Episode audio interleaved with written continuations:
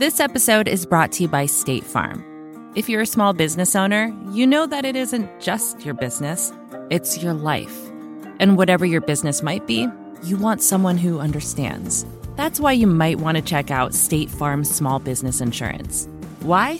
Because State Farm agents are small business owners too, living and working in your community. That means they know what it takes to help you personalize your policies for your small business needs. Like a good neighbor, State Farm is there. Talk to your local agent today. Support for this show comes from Slack. You're a growing business and you can't afford to slow down.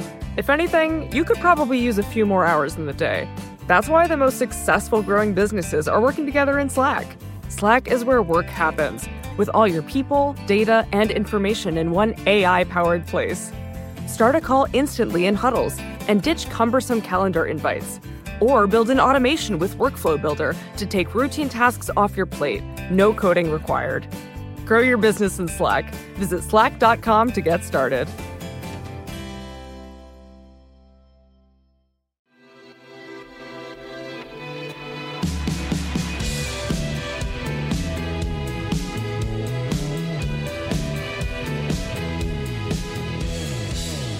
Hello, welcome to the Ezra Klein Show on the Vox Media Podcast Network.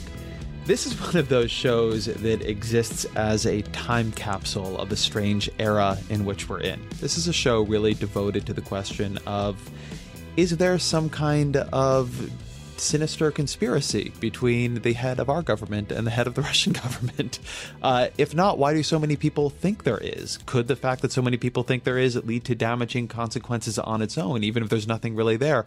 Could the fact that so many people are looking for something lead to the president obstructing justice and creating massive cover ups, even if there is nothing there? My guest today is Masha Gessen. Masha is a Russian American journalist. She's done tremendous work from Russia for a very long time, where she was a, an extremely important LGBT activist as well. She's the author of The Man Without a Face, which is a tremendous biography of Vladimir Putin. She's the author of Words Will Break Cement. But since the election, she's been writing some really viral, important pieces about how to think about Donald Trump, how to think about him through the Russian lens, how to think about him through the experience of covering Putin and she exists at an interesting intersection. On the one hand, she has looked at Trump through this Russian lens really from the beginning in a way other people haven't and with a sophistication that other people haven't. On the other hand, she is very skeptical of the theories around Trump and Russia. She she is very worried both that people are getting ahead of the evidence, but also they're beginning to develop a conspiracy theory frame of mind in, in ways that will be damaging. So, so we talk about that. We talk about what might be a plausible explanation for the many strange contacts and relationships and appearances of aid between the Trump campaign and, and, and the Russian government, and what would be a, a, sinister explanation. We talk about how would we even know the difference between them. We talk about what Jared Kushner might have been doing in those meetings. We talk about the rise of sort of Russian fake news on the left. There's a lot in this conversation. There's a lot to think about. Check out a couple of the other great podcasts on the Vox Media Podcast Network. I think you're interesting with Todd VanDerWerff and The Weeds, uh, my other podcast with Matt Yglesias, Sarah Kliff, and others, where we talk about policy and the events of the day. And there is plenty to talk about. We just did a, an, an, episode I enjoyed quite a bit on mass incarceration. So you may want to check that out. Uh, that said, here is Masha Gessen. Masha Gessen, welcome to the podcast. I am excited to have you on because you have been helping me and a lot of other people think through the questions of, of Donald Trump and Russia in a more textured way. And I find myself much more confused and alarmed than I was even two or three months ago. So, so I wanted to begin by asking you for your description of where things stand in your eyes. When, when people say to you, what is going on with this Trump Russia thing right now? What do you tell them? Well, that that's a big question. Okay. Um, no one has actually asked me what's going on with the Trump Russia thing. People usually ask me why I make light of it, uh, why I'm so opposed to, uh, why I call it a conspiracy theory. And it's a complicated thing to explain. So I'm just going to answer the question you didn't ask. Um, Most people do. Right. Um, so, you know, I've, I'm on record as calling it a conspiracy theory and sort of trying to get us out of conspiratorial thinking about Russia, which is really hard because there may be a conspiracy. So the argument I've been trying to make is the counterintuitive argument that possible existence of an actual conspiracy is a poor excuse for conspiracy thinking. And what I mean by that is that from the moment that sort of the first intimations of the of the Russia meddling appeared, which I would place uh, sort of last summer around July, this trope of Trump as the Manchurian candidate has been around. And at the time, it was a way to try to dismiss Trump, to imagine him as a Russian agent, something, you know, such a foreign object that it could, we didn't have to take him seriously, right? Or we could take him seriously, but as a foreign threat and not actually as an American presidential candidate whom Americans were, in my mind, very likely to elect, which is what they did. So then it shifted to uh, this idea of the Russian uh, story as an explanation for how we got Trump, that Russia elected him, and also a fantasy of how we're going to get rid of Trump. Because once it becomes clear that Russia elected him, this national nightmare was going to be over. And there are obvious problems with that, and I think people have, even a lot of people who were really, you know, sort of shocked and embroiled by the Russia story early on, are sort of coming around to an understanding. Strangely, as it actually acquires some meat, right, uh, the story, people are starting to understand that, yeah, probably this investigation uh, is going to take years. And it's not going to produce the silver bullet that's going to get rid of Trump. Um, and my suspicion is that not only is it going to take years, but it's going to produce a lot of loose ends. There's certainly you know, bad faith agents. Russia certainly was trying to disrupt the election. I have no doubt about that, and I think we have enough evidence on that. But the bar to actually proving collusion is extremely high. It is weirdly especially high with this president who doesn't seem to have a consistent thought from, you know, one hour to the next. So I suspect that proving that that he carried out a plan, that he was consistent in his negotiations, that's going to be an impossible task. Because it probably didn't happen because he's not actually capable of it. So that I think that all actually, particularly that last bit, makes a lot of sense. But let me try to break this down a little mm-hmm. bit more. So, take my big initial question and, and take it in chunks. Mm-hmm. Listening to you describe it, it, it, seems to me that, that you have sort of four things you're looking at here. And, and I think that we're all looking at, um, but, but you're looking at more systematically. There's a question of what actually happened. Uh, what, if any, single picture unites the sort of various weird threads and factoids that have begun to emerge? Why did Jared Kushner have that weird meeting asking for potentially uh, a Russian protected communications channel outside the normal bureaucracy? Why are there all these sort of lies about who met with whom when? Then there's a question if we did have the answer of what happened between the Trump campaign and Russia, of what are the consequences of it, right? Were any laws even broken? Would anybody even care? Um, then it seems to me there's what hopes and biases do people bring to it? What might they be motivated to believe? What do they wish they could believe? Um, and then, sort of related to that, what danger is both substantive in the way it warps the political conversation here and, and, and psychological in maybe the way it lures people towards um, unwise conspiracy thinking, which I think is very much happening on the left. Uh, what dangers does it pose to American politics going forward? Does that does that feel like a reasonable way to break that down? I think that's exactly right. So let, us begin with what happened, and, and let me frame the question this way: There are a lot of pieces of a puzzle that are, to me, just sitting in a jumble on the floor. There's more than feels to me that can be explained by nothing, but certainly not enough that I can put the whole thing together. So there are kind of crazy explanations, or explanations that still feel to me very outside the realm, like the Manchurian candidate kind of thing. But what feels to you like the plausibly innocent picture? And what feels to you like the plausibly sinister picture? You know, they're actually pretty close together in my mind. Um, because I think what we're going to end up with in the end, and this is my theory of everything, it's not just my theory of the American election, my theory of everything is everything is a mess. And everything is a jumble of intentions. You know, I have I have a personal psychological theory of what Jared Kushner was was doing, asking for a back channel. It's a psychological theory. It's not you know it's not it's not based on uh, on anything but the known facts and and conjecture.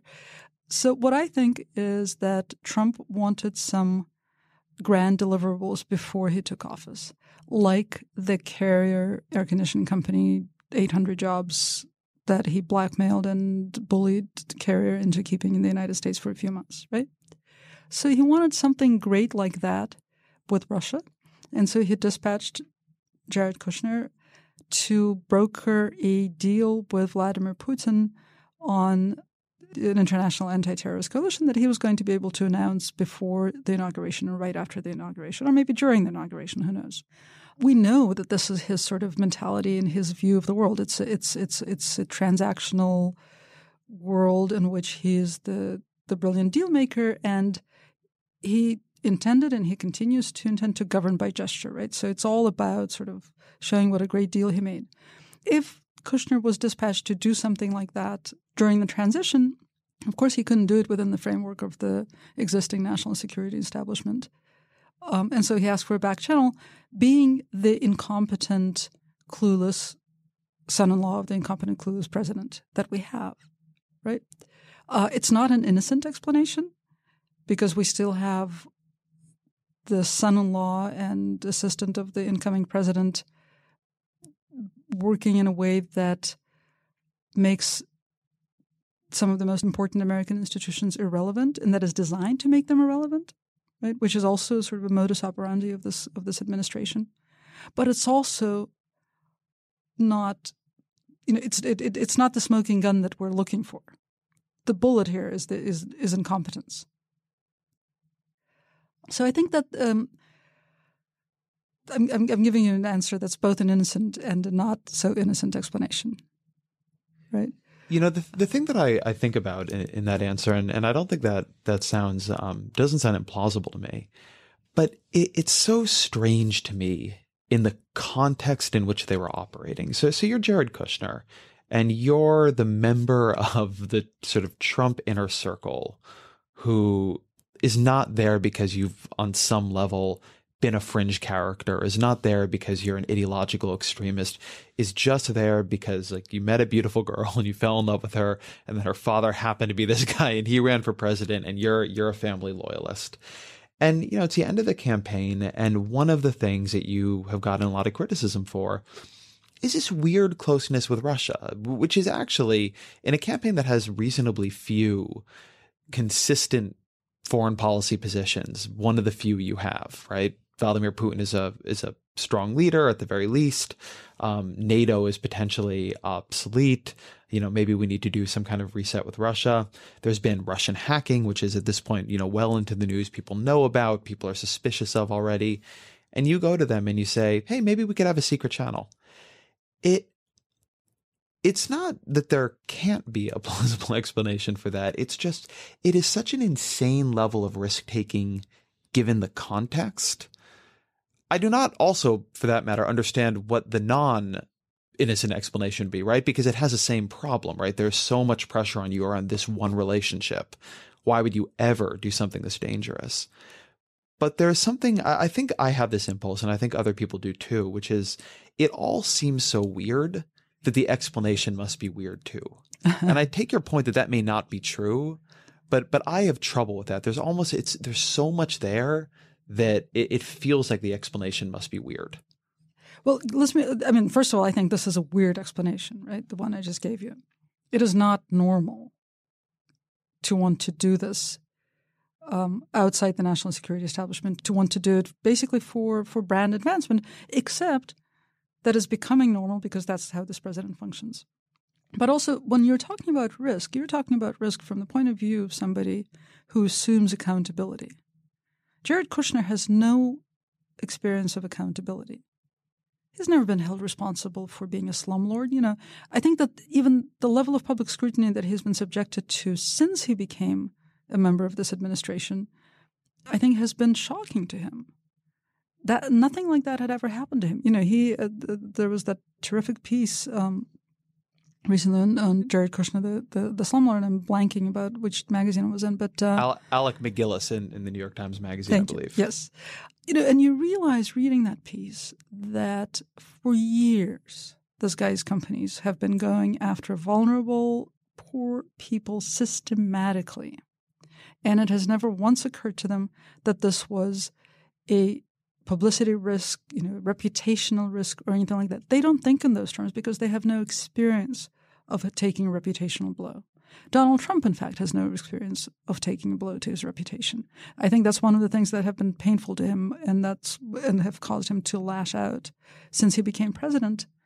Because generally speaking, he's been able to, you know, declare bankruptcy half a dozen times and um, cheat on his wives and stiff all of his business partners over and over again and generally act like a despicable human being. And still, as he rightly said, he could shoot a person on the in, uh, on Fifth Avenue and still get elected, right?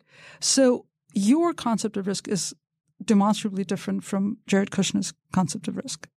I think that's fair, although I don't know. It, I, I one thing I very much agree with you on here is that I find it. This is a an administration that I find it hard to psychologically model. Kushner maybe. Um, Kushner feels more fragile to me than than maybe he does to you. Um, I think he's somebody. His dad went to jail. Um, uh, you know, he was written up in a book for getting into Harvard because his dad paid his way. Right. I think he's dealt with a certain amount of humiliation and and and sort of travels in circles where that matters. Trump strikes me as having a, a psychology that is, I don't want to call it unique, but is unusual and and so the sort of normal human reactions I, I, tend to project onto people that help constrain their actions and explain them. They don't work with him. But but let me let me try something because because I've been talking to a lot of people about this and and I have um, my own sort of both innocuous and sinister explanation and and I want to present it to you and, and have you tell me what's wrong with it if that's all right. Okay. I have a theory that Trump well this part isn't a theory. The Trump campaign was made up of people who were very inexperienced in national politics, who were fringe figures, who didn't know sort of, and I use this term ironically, you know, the rules. They didn't quite understand what carried what weight. Um, and when you're doing presidential politics and, and you don't really think you're going to win, but you're running all around and you're busy, uh, you you do a lot of horse trading with a lot of different groups. You go to the Border Patrol Guards Union and you talk to them about what they want, and in return you get some things you want. You talk to the Heritage Foundation, you talk to the Chamber of Commerce, you talk to um, the Federalist Society. They say, hey, like you know, you got to choose a Supreme Court justice off of this list. You say, sure, give me the list. I'm I'm happy to look at it.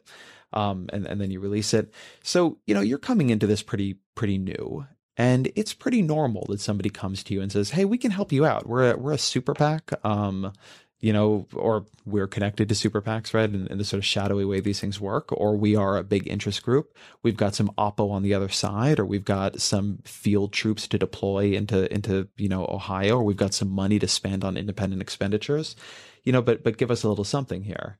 And, you know, Trump has all these people who sort of idiosyncratically are connected to Russia, um, Manafort and others and Russia idiosyncratically has a bunch of oppo on the Clinton campaign. And, you know, just a relationship that feels normal to people at the time starts up. It's nobody's top agenda item, collude with the Russians. Uh, it was not, did not feel, you know, maybe they said, yeah, if you're going to release this oppo, it'd be great if you started doing it on the first day of the Democratic Convention. Um, and that didn't seem like a big deal to anybody.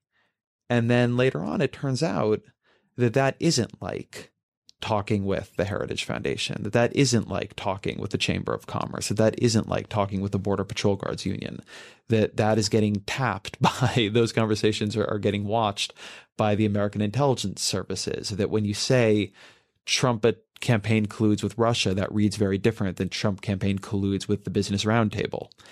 And all of a sudden now you've got this problem because it didn't you didn't realize quite what you were doing, but you did it. and now you somehow have to defend it and now people know more than you realize they knew and and it's all on the level of scrutiny that that you didn't quite realize you had and so i feel like there's a way for collusion to have emerged we really i'm not sure that's i don't think that that's illegal necessarily by the way but collusion that really would look bad that really would be problematic to have been there but they weren't trying to have some secret plan with Russia. They just thought this was how politics worked because they were doing it with tons of other groups at all times. I think you're exactly right. Oh well, good. Podcast over. um, no, I'd, I'd, I'd, I'd, add a couple, a couple of other variables, right? Um, some of these people come from business where you don't draw the same kind of line between dealing with, you know, an American wholesaler and a Chinese wholesaler. They feel pretty much like the same kinds of contacts. So I think in that sense, your uh, your analogy between you know the the Russian agents and um, the policemen's union is exactly right. They really don't know the difference, and they can't imagine the kind of public scrutiny that that they would come in for. But one other idea that I would add to this is that there is also sort of an equal and opposite reaction, right? Which is that when the first kind of wave of public scrutiny uh, came in, we saw a lot of demonization and you know just excitement over contexts that were actually normal. There's nothing strange about Trump campaign people talking to the Russian ambassador during the Republican National Convention. Nothing strange about it, right? So then they begin to dissemble because they don't know where they can sort of stand up and say, yeah, we talked to the Russian ambassador at a cocktail party, so what? Like, so did everybody else, ever. So they begin to dissemble because they don't have their bearings. So, in the same way that they don't know what kind of contexts are going to look terrible under the light of political scrutiny, they also don't realize what shouldn't look terrible. And when information about contacts with, with any Russian representatives became toxic, they had no way to resist. And so they, uh, the cover up became worse than the crime in some cases, I think. But I want to jump to you know this idea of collusion and what we actually sort of the, the meaning that we invested it with, because I think one thing that, that gets lost in the conversation is the actual theory of how Russia influenced the election. The theory that's advanced by the intelligence agencies in the in the joint report issued in December was that Russia influenced the election by influencing American public opinion. And again, that's not illegal. I'm not even sure that's wrong. Put forth the argument that it is wrong to influence another country's public opinion, and I will argue with you because I think it happens all the time. And I think that other countries have a legitimate interest in the outcome of the American election. Well, could I push you a little bit on that? Sure. I agree with the, the broad point you're making there, right? I mean, Barack Obama went to England and tried to push on Brexit, right? And failed, but but tried to argue that Brexit was a bad idea. But mechanically, the the claim here is that Russia broke into private computer files, hacked them out, and then released them as stolen documents. Now, the media did not cover itself in glory on this, and right, and, and even Vox, right, which I think we were, in, you know, we did not think was good, but you know, we got these documents and you know looked at the WikiLeaks releases. So, I'm not saying that they didn't have their their willing public conspirators on this side at all, but it does feel to me that committing what is functionally a cybersecurity attack to release secret documents to influence opinion is different than the sort of normal mechanisms by which, you know, Angela Merkel comes and gives a speech or gives an interview to an American paper or something. Oh, absolutely. Yes. But I mean, the hacking is despicable and the leaking is despicable. And to my mind, the publishing of the products of the leaking and the hacking is also no great shakes and should not be done. You know, those kinds of documents as a rule, should be treated as fruit of a poison tree until you know there's a compelling argument made in the opposite direction. But those are sort of discrete interventions, and what ultimately influenced the outcome of the election was the change in public opinion, right? In American public opinion. So I'm not trying to excuse Russian behavior by any means, right? You know, I mean, far be it from me to excuse any Russian behavior, actually. But what we end up with in the end, right, is understanding that American public opinion was influenced and coming back to this idea that Trump is not a Manchurian candidate uh, unless we can prove you know high level collusion with strategic intent. And I just don't think that that's there. I mean, it's such a funny thing, right? Because I'm you, you can so imagine this going two ways, and it is so hypocritical for the media. Look, we knew by the end that these WikiLeaks documents were suspected to have come from a Russian hack. We knew at the very least it came from a hack. We published them, and I actually want to. I'm, I'm putting a pin in treat these documents as fruit of a poison tree because I'd actually love to something I struggle with in the aftermath of it. I'd love to talk to you about how you how you think about that.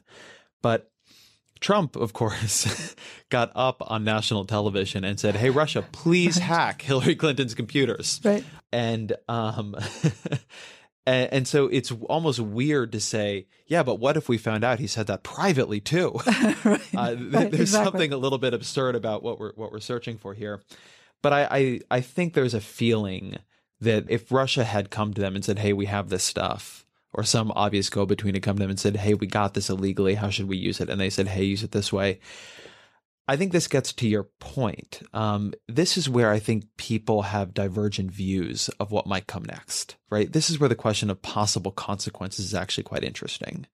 So obviously there is a, a sphere of lefty opinion on, on Russia that is sort of spun out into very, very wild fantasizing, right? You know, John Roberts is preparing articles of impeachment kind of thing. You're, you are seeing this in, on Twitter and elsewhere. But I, I think people have a, a sort of inchoate sense that there is something that could happen here that would shake up the political system in some way or another. Now, it might be shake it up in an impeachment way. It might be shake it up just in investigations that create continuous embarrassing leaks, which is actually what we're seeing. It might be shake it up in a way that, that leads to, you know, a demoralized Republican base and bigger wins for Democrats in, in 2018. But how do you see the the possible consequences of this? Because this is a place where I think people they have intuitions, they, they their emotional level, like it feels wrong to them. But um, I think there are reasonably few thought through end games.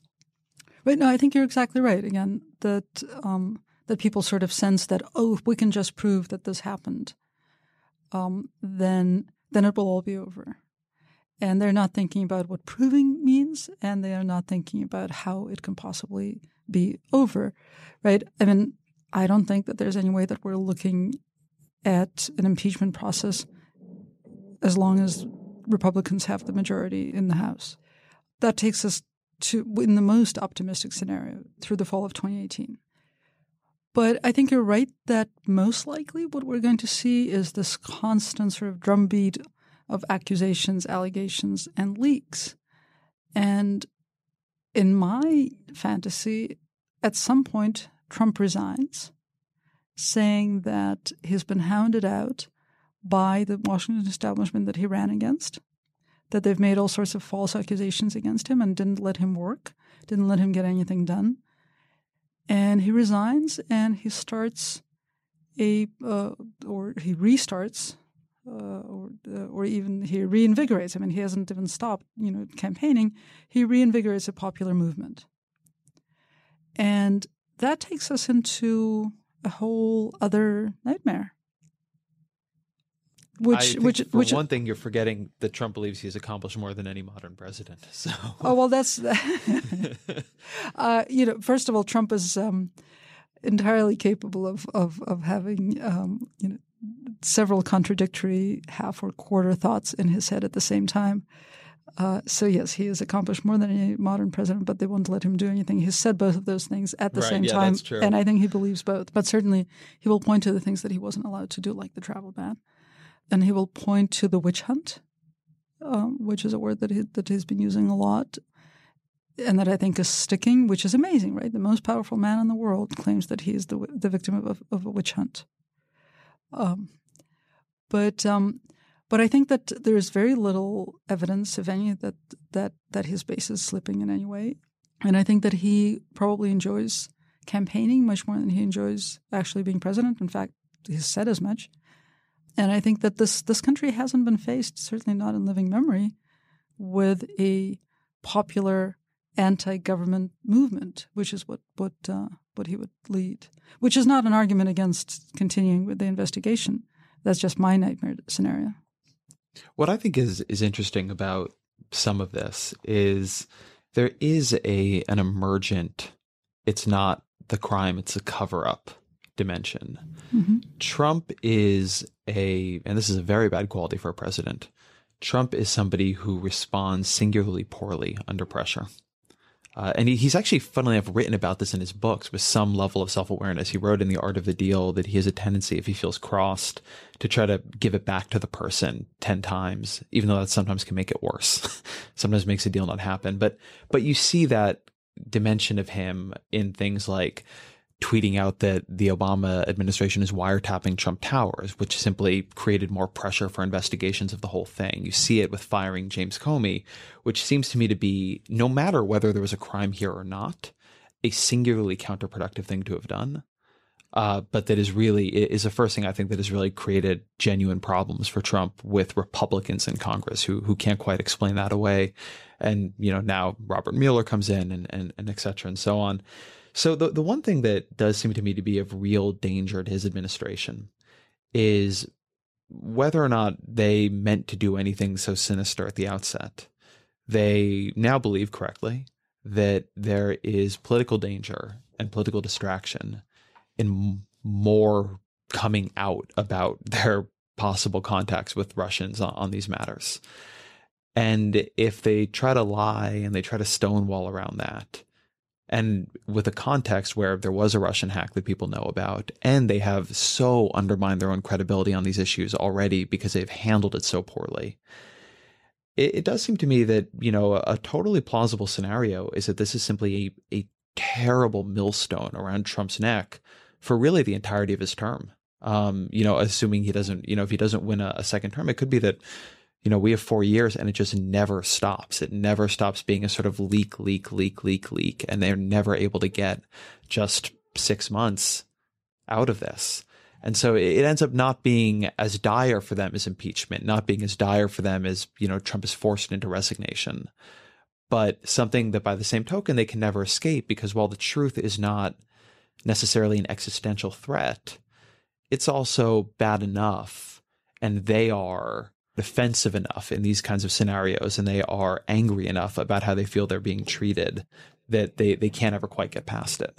I think that's that's entirely likely. Um, I wonder how much it will cripple Trump. I mean, I think it will um, slow him down domestically, which again worries me. I mean, obviously, I, I'm, I, my my specialty is just looking for the worst case scenario in in, in every situation. So, um, what worries me is that um, Trump was bound to discover how difficult it was to sort of influence the everyday life lives of Americans as president.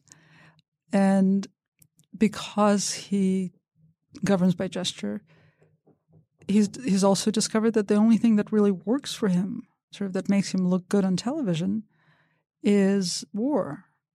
Right? The only times that that his that he his sort of gathered accolades on, on television and then the picture that he would be looking at was dignified was after the 59 Tomahawk missiles were fired at Syria, and then the mother of all bombs was dropped in Afghanistan. And so I think he's going to want to resort to that more and more because it looks good and it's a good distraction uh, and and it feels good. This episode is brought to you by State Farm. You've heard it before. Like a good neighbor, State Farm is there. But it's more than just a tagline. Because State Farm agents are small business owners themselves who live and work in your community. And if you're in the market for small business insurance, who better to work with than an agent who understands what it takes? State Farm agents can help you create a personalized insurance plan that fits your small business needs and budget. Talk to your local State Farm agent today about small business insurance. Like a good neighbor, State Farm is there. Support for this podcast comes from Constant Contact. If you're a business owner, you already know that it's really, really hard to cut through the noise of everyday life. If you want to connect with your customers, you need to break through the noise. You need Constant Contact. Constant Contact is a marketing platform that makes it easy to reach new audiences, grow your customer list, and connect over email, text, social media, and more. Whether you're a marketing guru or just learning the ropes, Constant Contact offers writing assistance tools and automation features that make it simple to say the right thing at the right time. So get going and start growing your business today with a free trial at constantcontact.com. Just go to constantcontact.com right now. Constant Contact, helping the small stand tall. ConstantContact.com. your sort of early pieces on on this that went very viral right after, right around and right after the election came out of your experience covering Vladimir Putin in Russia and using Putin and the Russian media and the Russian political system as a way of thinking through the dynamics that we might see with Trump. And I think a lot of that that proved to be very prescient. Um, what you just said about difficulty at home leading to the desire to project strongman tendencies abroad. I mean, we've seen that in American history too, but that is also at the moment something Putin at least has been trying to do. What did covering Putin help you see about Trump? So it's it's an interesting problem for me because I don't want it to sound like Trump and Putin are particularly similar or connected in in in provable ways um, because they're not particularly similar, and we haven't proven that they're connected. But I think that covering Putin over you know, the course of basically two decades gave me a set of optics that allows me to to focus on things that you can see too, and other people can see once I point them out. But but I focus on them because I know what to look for. And you know, I think that that journalists who've covered Berlusconi have the exact same, or I mean, it's a it's a different set of optics, but it's a, it's the same skill set. They can also point to things that are out in the open, but uh, but that American journalists who haven't covered autocrats haven't had the experience of focusing on are gaining it very fast. It's, it's been an extraordinary time for, for sort of professional growth for a lot of journalists. So there there are things that that Trump does and the there are ways in which he acts that make him similar to a Putin or Berlusconi or any number of people whom I haven't covered, but uh, but but who probably share the same traits. And of course, the top one to me is the way that he uses language, the way that he lies to assert power rather than to sort of bring you around to his view of reality, which is an entirely different way of lying. It's a bully's way of lying, but it's but it's something that fact checking is ineffective against. Yeah, we had a, a great piece by Matt Yglesias this week um, called "The Bullshitter in Chief." The, there's this great book uh, by Harry Frankfurt on bullshit, um, where he sort of distinguishes the bullshitter who doesn't care about truth from the liar who does, the bullshitter who is uh, unimpeded by the truth from the liar who actually is responsible for trying to make people believe what he is saying or she is saying is true. And that, that the latter is a way to see Trump and, and, and the point Matt makes, the, the reason he says it is important is that bullshitting is very common in authoritarian and quasi-authoritarian regimes. And one way and one reason it's common is it is it it's a way of testing loyalty in a system where loyalty can be very important. And the canonical example of Trump bringing that, it felt to me and to others, and, and I think Tyler Cowen, the economist, was the first to point this out to America, was right after he was inaugurated when he made Sean Spicer go out in front of cameras and say, Yeah, I don't care what your lying eyes told you.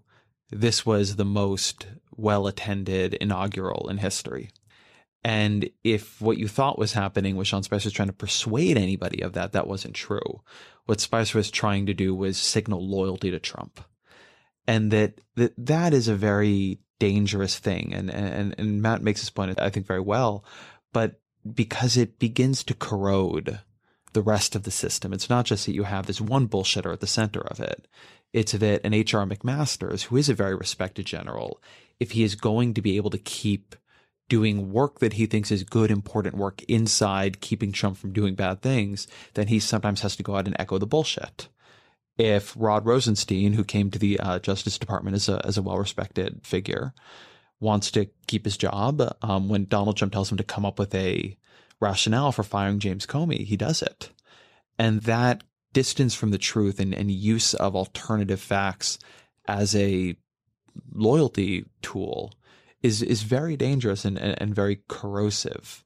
Uh, I'm curious if you think that that is a fair assessment to put on on American politics at this point. Oh, absolutely.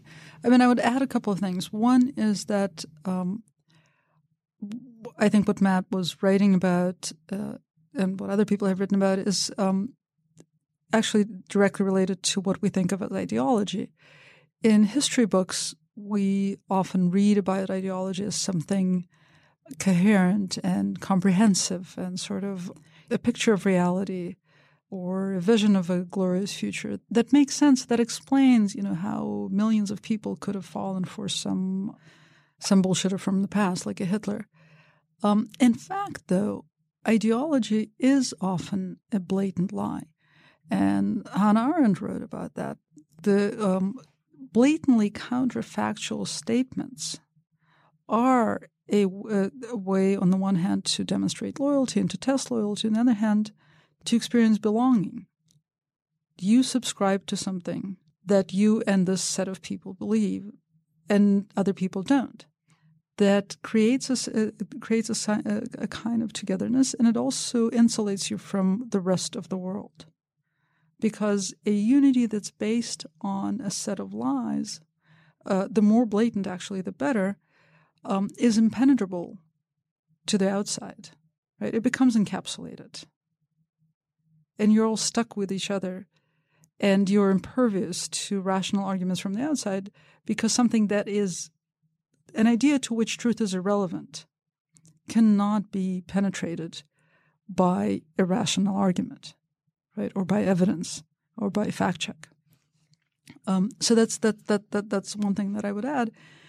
And another is that it's not just H.R. McMaster and it's not just um, you know Rod Rosenstein it really does penetrate the entire system. It doesn't just have to happen in public. I have experienced the way that it happens, uh, you know, in private. I mean, I've, certainly experienced it personally living in Russia, but I've also experienced it in the last uh, few months in the United States, talking to people who work in in, in federal agencies, like, say, somebody who works for the State Department, who um, who is trying to do their job to the extent that they understand their job. And their job, in the way that they understand their job, has taken on aspects of untruth.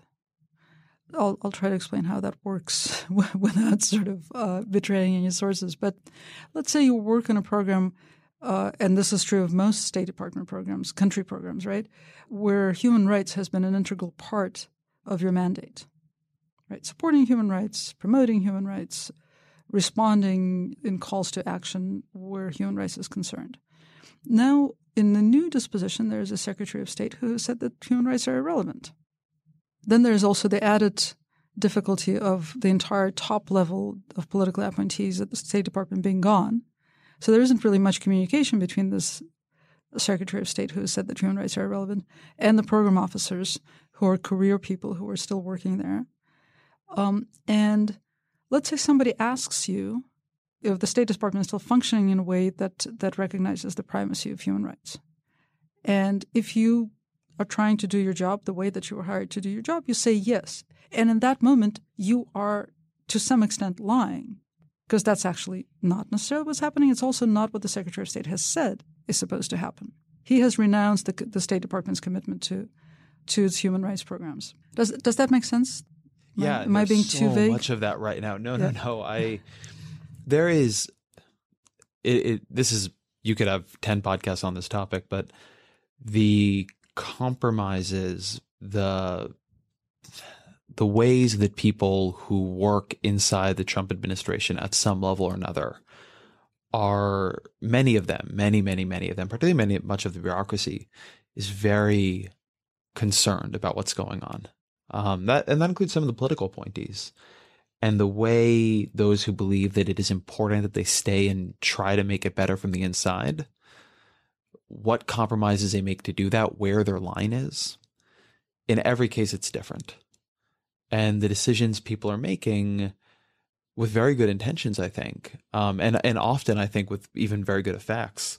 But but as you say, cumulatively, there becomes a level of um yeah just bullshit pervading the system that makes what it is doing at any given moment unclear.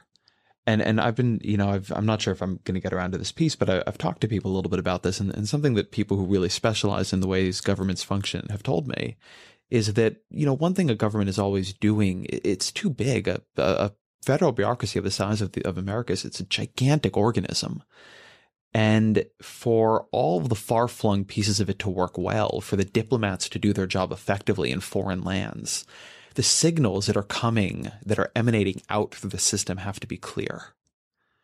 And starting with the president himself, who constantly contradicts himself, and then going all the way out to all these people who are actively, in some cases, trying to contradict him or muffle the signal, or they just misunderstood the signal.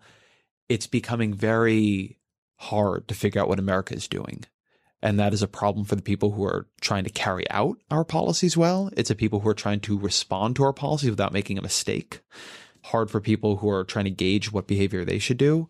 And it's a kind of thing, particularly in foreign policy, but not only there, that can that can lead to really catastrophic misjudgment.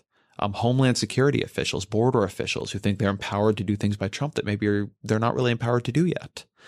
Uh, all, all this is very these are the things that long run underneath the administration, I think are going to blow up in very dangerous ways. Yes. uh, I mean, I also, um, and it's it's interesting that, that that you say you know things that that people think that they've been empowered to do, because that's something that I I don't think we're talking about enough. Sort of the the ways in which this government or some branches of this government have really changed. You know, and of course, uh, you know, I'm I'm I'm really talking about immigration, just the way that immigration enforcement has changed profoundly, and how many millions of people living in this country that affects on a daily basis. And it hasn't required all that much action. It has required uh, both sort of a loosening of controls and this and this and these enabling signals um, and suddenly, you know, the war on immigrants, that which he declared during the campaign, it is already raging. Yes, that is one thing this administration is getting done in, in a way I don't think people realize. You wrote once about something that you felt that Trump and Putin shared, that they were ambitious without being aspirational. Is that is that you? Yes, that is me. Wonderful. I'm so glad. and, and it struck me as a very important point, and, and I'll lay out at least the way I interpreted it quickly. Something you heard a lot from Obama was a language of aspiration. He often talked about how he was working to be or he was being made a better father, a better husband, a better man, a better president. He had a real language of self improvement, a real evident desire to be better than he was. He was also an ambitious person, right? That that that went hand in hand with it. But he did have a real sense of needing to live up to something. And you, I think, pointed out quite correctly that Donald Trump, he has a tremendous ambition, a tremendous will to power, but not really a desire to be better than he is. He sort of seems to have a desire to show how good he is already he doesn't seem embarrassed by what he doesn't know. He doesn't seem concerned about the things he does wrong. When things go wrong, he blames everybody but himself. And it's really stuck with me because there are so many dangerous uh, temperamental characteristics he has. But to me, this is actually the most dangerous uh, because the presidency is too hard of a job for any human being. Everyone, anyone we put in it would do it badly. Everyone we've ever put in it against some sort of possible score in the video game of life has done it badly, including Roosevelt, including all of them. Uh, but you know they do as well as they can, and I think one of the things that separates those who do better than the rest is the ability to learn, the ability to realize maybe you've not been as good as you needed to be, and to to be self disciplining around that. And I'd love to have you expound on this. What what what does the lack of aspirationalism mean in Russia, and what does it mean here? So, you know, I actually think you're even being a little bit too kind to Donald Trump. I think that he is not even so much saying that he's good the way that he is uh, and he doesn't need to be better. I think he actually, uh, consciously or not, but purposefully appeals to everybody's worst selves. I think that's what we found so unsettling about his campaign and this is something that he shares with Putin. It's also something that he shares with some of the worst, you know, autocrats of the past, including Hitler, who very intentionally appealed to people's worst selves. Right, and now there, I, there I go invoking Hitler, but this is this is one place where he is definitely relevant, right? But um, I think that, uh, and actually, I have a piece on that uh, that came out in the New York Times on Sunday. But um, Trump ran on basically an anti excellence platform, right? An anti expertise platform. His message was constantly that um, that none of the complicated um, politics that uh, and complicated processes and complicated agencies that define modern government, but really even modern life, right? That none of that is necessary. Uh, and this is this radical simplicity is something that unites a lot of populace. Uh, really, their message is always things are much simpler than you've been led to believe. You have been deceived. It's all plain. And the message that comes with that is that these you know these people who have been pulling the wool over their eyes by uh, over your eyes by saying that that they have all this expertise, they have all this knowledge, uh, they know how to do things. They've just been lying to you and they've been trying to bureaucratize your life. Right? But I can come in and blow it all to smithereens. And it will work better. It will work simply. It will be comprehensible to you. It will be intelligible to you. Um, that is connected with his his sincere contempt for not just specific people or specific ways of doing um, government that exists in this country, but government in general as it's constituted, right? When he was talking about draining the swamp, he was talking about destroying institutions, right? Which is why he has gone and not only pointed to every agency or almost every agency, somebody who is actually opposed to the mission of that agency. But I think that also doing things like appointing Ben Carson to run HUD was yet another signal that he's anti expertise. Right? Um, and it it comes out in little ways as well. Um, my I think I think the story that you're referring to was actually the piece that I wrote about uh, the inaugural cake, the plagiarized cake. Which, oh, that's right. Yes, it had a wonderful. That was a wonderful frame. Right. Um, which. Do you want to just say what the plagiarized cake was for a minute? Yeah. yeah. So the uh, the cake gate was. Um, uh, there's a celebrity chef named Duff, Duff, Goldman who was apparently watching the one of the inaugural balls on television or watching the inauguration on television. He noticed that the cake that Mike Pence and Trump cut with a sword during one of the inaugural balls looked exactly like the cake that he had created for an Obama inaugural ball in 2012. And so he tweeted about it, and the Washington Post actually investigated Cakegate and found out that someone had gone to a much more modest bakery in, in, in Washington, D.C., and commissioned this cake and had come in with a photograph of the Obama cake.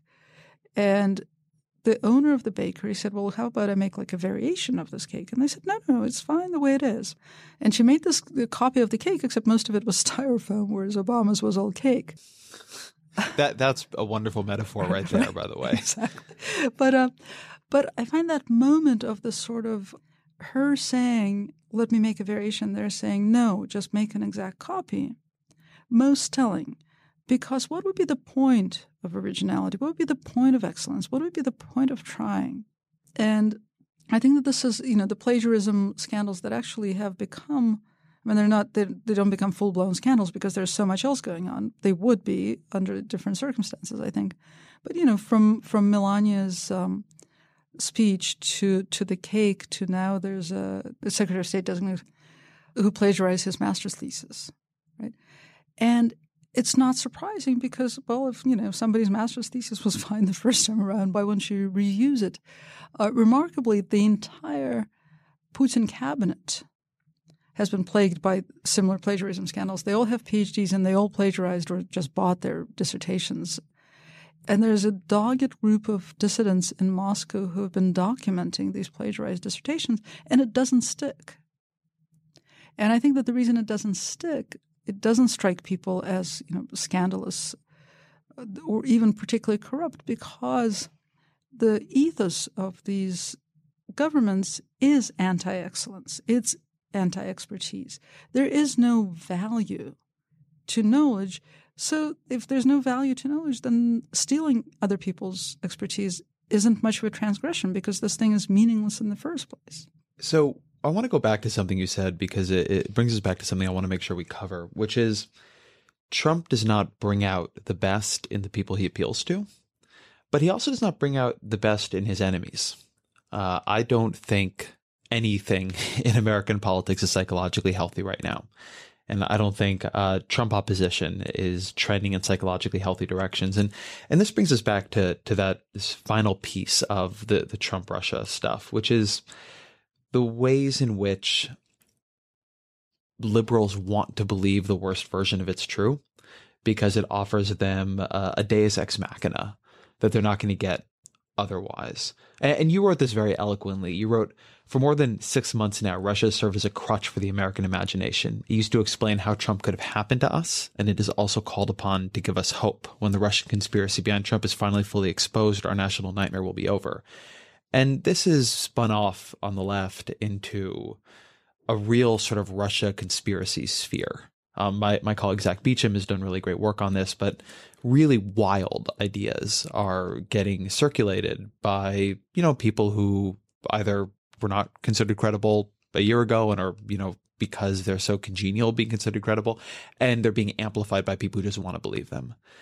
And I'm curious how you see the danger of that. You have been, I think, in your writing, very disturbed by this trend. And I think one version of looking at it say, ah, you know, these are just people on Twitter going a little bit too far. But you think there's something that is more toxic here, and I, would like to hear how you think about it. Yeah, I'm really glad you you've come back to this um, because as I was thinking about this when we were talking about sort of the possible scenarios and uh, and the uh, the sort of the almost best case scenario, which is that Trump is just plagued and uh, and largely paralyzed by these um, allegations till the end of his first term, and then uh, and then doesn't win re-election in part because he's been so tainted by the Russia story. And that all sounds well and good until you stop to consider what kind of political culture we enter the post-Trump era with. I think it's impossible to underestimate how destructive Trump is to uh, to American politics, to American political institutions, but even more to culture and to language and to the way we talk about politics. I think that a lot of Americans are not finally attuned to this because, and this is this is another area in which I think you know having lived in an autocracy uh, give, gives me a kind of um, leg up because I've also lived sort of through a failed recovery from an autocracy, and I know what that looks like. Um, and when when people are sort of breathing a sigh of relief, I think around the hundred day mark, saying, "Oh well, he hasn't accomplished anything legislatively. It's all going to be okay." That's not what I would have been taking stock of. I would have been taking stock of what's happened to language, what's happened to to political thought, what's happened to political debate. And some of the things that have happened, certainly to journalism, have been amazing, right? But some things have been really disturbing, like the proliferation of conspiracy theories on the left, like I think a larger mood of uh, of smearing politicians uh, with uh, with the Russia brush. That's that taps into you know, long time American political tradition, but there's nothing great about tapping into that tradition. Um, there's nothing great in trafficking in that kind of political conversation. And it also doesn't move the anti Trumpers in any direction except the anti Trump direction, right? That's not enough to move on after Trump. There's no vision for what America can be if it's not run by President Trump. Where's the Democratic Party? Where are Democratic politicians? Where is the glorious future that they're going to bring us in place of the imaginary past that Trump has been promoting? None of that is there. None of it, as far as I know, is even being discussed because everybody is talking about how to get rid of this guy and how to use the Russia story to get rid of this guy more specifically. So one of the things that that I wonder about there is that on the one hand, I think to, to your point about where are the Democrats at the moment, I think the fact of being powerless and not having a campaign to focus attention just sort of ne- it, it, almost doesn't matter what they do, right? I think they can say things about Russia. I think they can say things about healthcare, uh, and and it doesn't matter that much. Um, but the place where what you say really resonates with me is Republicans engaged in this kind of conspiracy theorizing from much more powerful sources in their party and with much more indulgence from their elected officials during the Obama era. Um, Trump himself was the prime progenitor uh, an advocate of the birther conspiracy. And as it as it took root in the Republican Party and as elected officials decided not to believe it, but to let it stand, to try to signal they're on the same side, even if they weren't going to follow up on it, it began exerting a sort of gravitational pull. And by 2016, you did have Republicans who were running on all kinds of visions for the country. Marco Rubio had some very interesting speeches about what he wanted to do on, on college and other things. But it was Trump who represented where the base had really moved to. And it was Trump who they were convinced, you know, would fight for them, would lock Hillary Clinton up in jail, would build the wall, would do would do all these things that that fit what had become their mindset and would become their core set of concerns. I don't think that's happening in the Democratic Party yet but we're whatever it is 135 days into Trump or something. And this is a long time for people to be this angry and this scared. And the sort of rise of a conspiracy sphere has happened faster than I would have thought it would. Um, there's been, I think, a little bit more quick pushback. But if the liberal base is persuaded of that, then it sort of won't matter because, you know, there's one issue of are Democrats talking about other things, but there's the other issue of does their base want them to talk about other things? I think right now, more or less, they do. But if it became that they didn't, if it became the litmus test was believing, you know, that Trump had to be impeached over sins that as of yet were unclear, although I, I think the obstruction of justice is very real even now. Um, but if it, if the litmus test became believing in the wilder versions of the Russian conspiracy, uh, that may that that would go in a bad direction. I agree. Um, and, you know, I'm not talking about how the Democrats aren't talking about important legislation. I'm talking about something much bigger, which is, as I said, it's a vision of the future, right? I think that what ultimately made Trump so appealing was not just the conspiracy theories. I think, although I think you're right to point to them, it was his appeal to an imaginary past, right? To a time that none of us actually lived through and none of us remember, but we imagined that we felt comfortable in, or they imagined that they felt comfortable in, a simpler time. And um, meanwhile, the Democrats were, you know, the, the, the, the, the Clinton campaign was saying, no, things are just fine the way they are. Uh, which is not actually the way you fight an, an imaginary past. The way you can fight an imaginary past is through a vision, through uh, and, and, it has to be a vision of, of, of, a glorious future, or as as historian Tim Snyder has put it, uh, it if you're going to fight you know, somebody who makes up fictions and conspiracy theories, you have to be interesting, right? So legislation is not terribly interesting. But there has to be an interesting Masha. story. I'm sorry, I know I'm saying this to the wrong person. For a lot of people, legislation is not terribly interesting. I think it's fascinating, but um, um, but you have to tell stories, right? Not you know, not stories about how we took stock and uh, and we realized that um, that things are pretty good, uh, which is sort of what the Clinton campaign was doing, but amazing, imaginative, engaging stories that people can buy into. And conspiracy theories work that way, right? You can totally buy into a conspiracy theory and you immediately have community and you immediately have things to talk to people about. You immediately have ways to engage your imagination. But that is just deadly to to the public sphere and you know I think to the fabric of society. So I know I know you've got uh, another engagement here. So I'm gonna end end with a question that we always ask that is about engaging your imagination. What what are three books? Are you going to ask me I'm about ask books? you about right? books. What are three books uh, that that you would recommend matter to you? Maybe help explain this era, maybe don't, but that people should read. Oh my God! I and I knew you were going to ask this, and I forgot to think about it. I'm, you know, I'm a writer, and so the hardest questions are always about books.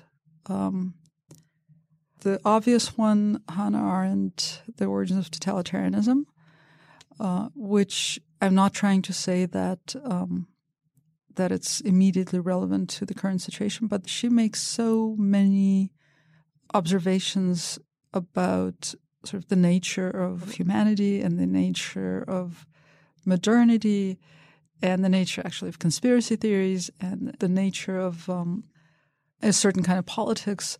There are whole passages that are just illuminating in, in almost a, almost a direct sense, right? You suddenly they throw things into relief that that you couldn't see before that seemed fuzzy. So I highly recommend reading that book slowly, even if you've read it before. I would um, maybe also say Victor Klemperer's um, book "I Will Bear Witness," which is a journal of Germany under Hitler. It's a personal journal written by a linguist. And the reason I, I find it very useful to go back to quite frequently is that um, he's a he's a close observer of um, of language in particular, and I think that language uh, makes a huge difference to whether we're actually able to to have politics and to have a future. Right? You need a shared language to have a shared reality.